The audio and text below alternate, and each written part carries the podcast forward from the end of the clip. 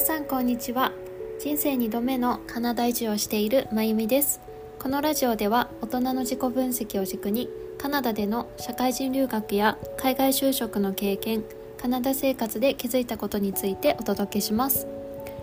皆さんお元気でしょうか？いよいよですね、クリスマスが近づいてきましたが、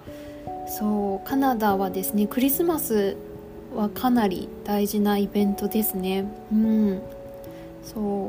カナダだとクリスマスは家族とか親戚で過ごしたりっていう、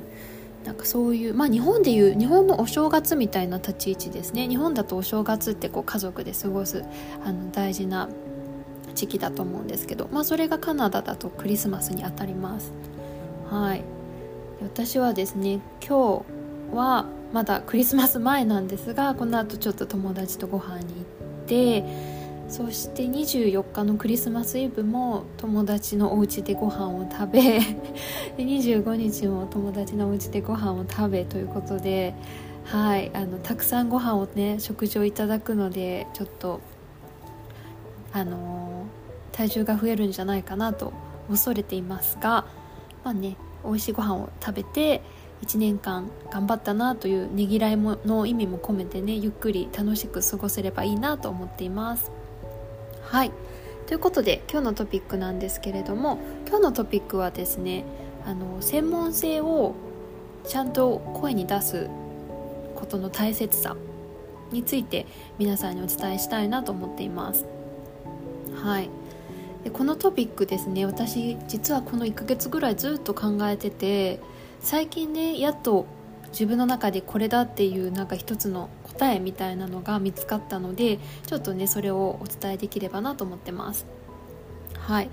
でこの話をしようと思った背景があってですね、先月末かな、ちょっと上司と面談をするチャンスがあって、パフォーマンスの面談ですよね。でその時に上司からWhat's your expertise？あなたの専門性って何ですかって聞かれたんですね。で私はそんなことね、だって聞かれるって想像してなくってで私の言った答えがですね、分かりませんと I don't know と言っちゃったんですね。もちろんその後理由を説明したんですけれども、私の場合、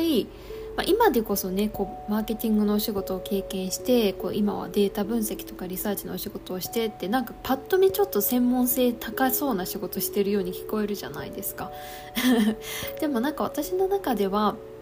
割と、これは自分の強みでもあるんですけれども、なんていうんですかね、新しいことでもどんどん挑戦したりとか、自分がやったことない分野でも自分なりに調べたり、やり方を探してみたりして形にするっていうのが割と得意な方で、であとはやっぱりもともと社会人をスタートした時、日本で社会人をスタートした時っていうのがジェネラリストですよね。いろんなことをやるっていうようなお仕事を今まで経験してきたので、自分の中でこれが確固たる私の専門性ですっていうのが、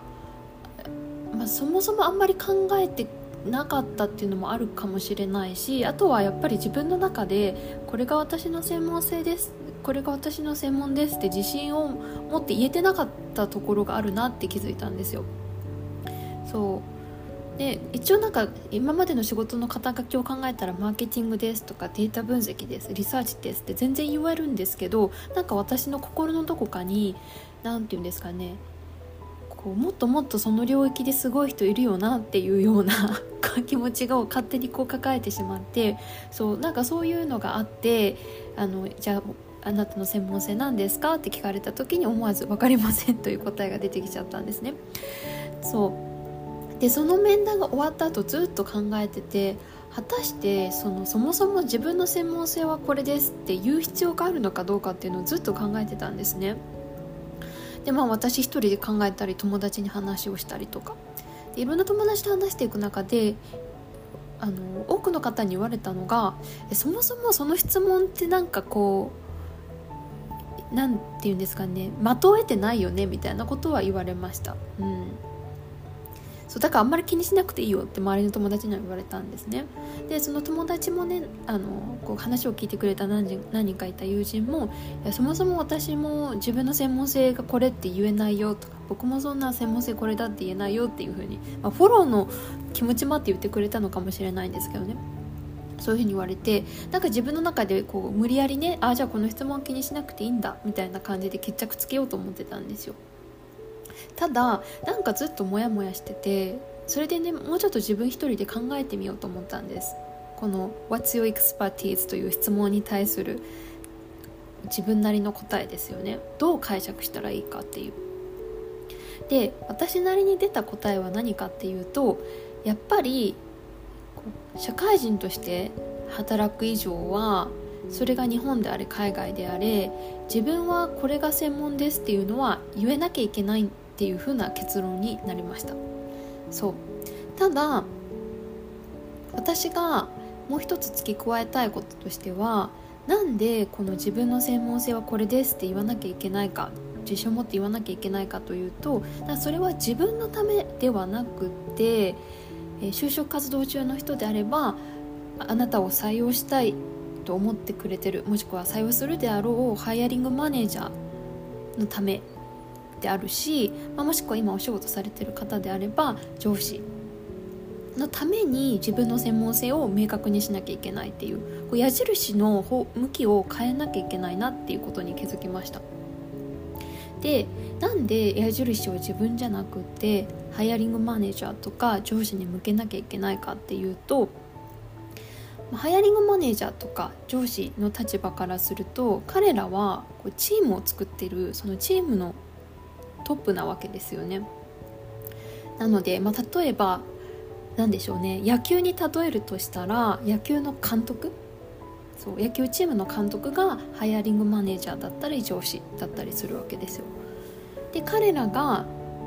じゃあチームを作ろうと、野球チームを作ろうとなった時に、どこに誰を配置するかっていう、そのチーム編成を考えるときに、そのメンバーの人たちの専門性っていうのを分からないと、そもそもチームを編成できないんですよね。で、野球でちょっと引き続き例えると、自分の専門性って野球で言うならポジションみたいなものかなと思います。それがピッチャーなのか、バッターなのかキャッチャーなのかっていう、そうなのでマーケティングですって自分で自信を持っていうことで、それがじゃあ私は何でしょうね、ピッチャーが専門ですって言ってるようなものだし、例えばアカウンティングが専門ですって言えば、それはじゃあ私はキャッチャー専門ですみたいな感じはいそうで、セールス営業が専門ですって言えば、例えばそれがバッターになったりとかね。そう自分がどこのポジションの人間なのかっていうのを明確に自分が言わないと、野球の監督はチームを組めないんですよね。なので自分のために私の専門性はこれですって言うんじゃなくて、矢印を、野球監督であるそうハイアリングマネージャーとか上司に向けるっていうのが一つ大事だと思います。そうなんかそのことに気づいて、すごく気持ちが楽になりました。なんか多分私の専門性これですってなんか言えなかった一つの理由って、多分矢印が自分に向いてたんだと思うんですね。